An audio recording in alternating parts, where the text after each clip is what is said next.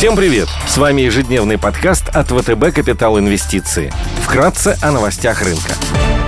Глобальные рынки. Внешний фон с утра нейтральный. После снижения эс энд пи на слабых данных по рынку труда и опасениях замедления роста экономики на американский рынок снова возвращается оптимизм. Фьючерсы прибавляют ноль целых две десятых процента. Индекс Евростокс плюс ноль целых одна десятая процента. Развивающиеся рынки в нулях. Азиатские рынки также торгуются около нуля. Китай, где введены новые ограничения для путешественников на фоне роста случаев заражения штаммом Дельта, торгуется в небольшом минусе. Нефть находится под давлением из-за ухудшения ситуации с коронавирусом в Китае и неожиданного роста запасов в США. Цена барреля опустилась до семидесяти долларов. Унция золота стоит тысяча восемьсот десять долларов. Доходность по десятилетним гособлигациям США после снижения до минимального уровня один целых четырнадцать сотых процента выросла до один целых двадцать сотых процента после заявления вице-председателя эф эр эс США Ричарда Кларида о планах начать сокращение программы покупки облигаций до конца текущего года. Сегодня в США выйдет статистика по первичным обращениям за пособиями по безработице. В Великобритании будет определена ключевая ставка и параметры программ выкупа активов. В Германии выйдут данные по изменению промышленных заказов месяц к месяцу. В России выйдут данные по инфляции за июль.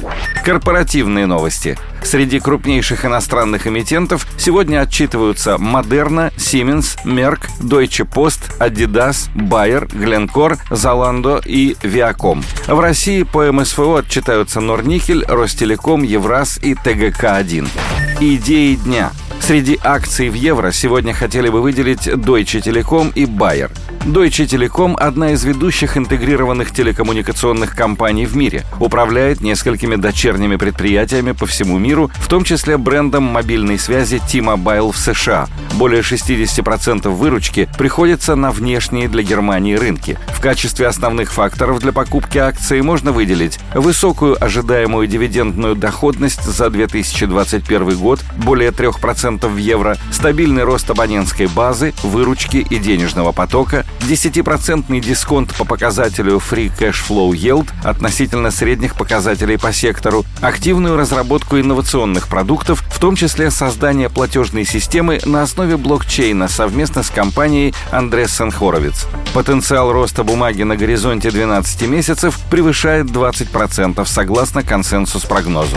Для включения в долгосрочные портфели предлагаем рассмотреть акции немецкой медико-биологической компании Bayer. Бизнес-компания охватывает три основных сегмента – фармацевтику, потребительские товары для здоровья и растениеводство. Наш позитивный взгляд на акции компании основан на нескольких ключевых факторах. Во-первых, компания активно инвестирует в НИОКР и инновационное развитие, и в настоящий момент целый ряд препаратов ожидают одобрения эф дэ а и европейских регуляторов. Во-вторых, сельскохозяйственный бизнес компании набирает обороты на фоне рекордных цен на сельхозпродукцию. Активно растет спрос на семена, гербициды и фунгициды в Латинской Америке и Азии. Кроме того, Bayer может стать одним из бенефициаров выхода экономики на допандемийный уровень. Люди постепенно возвращаются к плановым медицинским процедурам и происходит восстановление спроса на фармпрепараты. Среди ключевых рисков можно выделить высокий уровень долга, потенциальные компенсации, штрафы, а также регуляторные риски. Потенциал роста бумаги на горизонте двенадцати месяцев превышает сорок процентов, согласно прогнозу аналитиков вэ тэ бэ.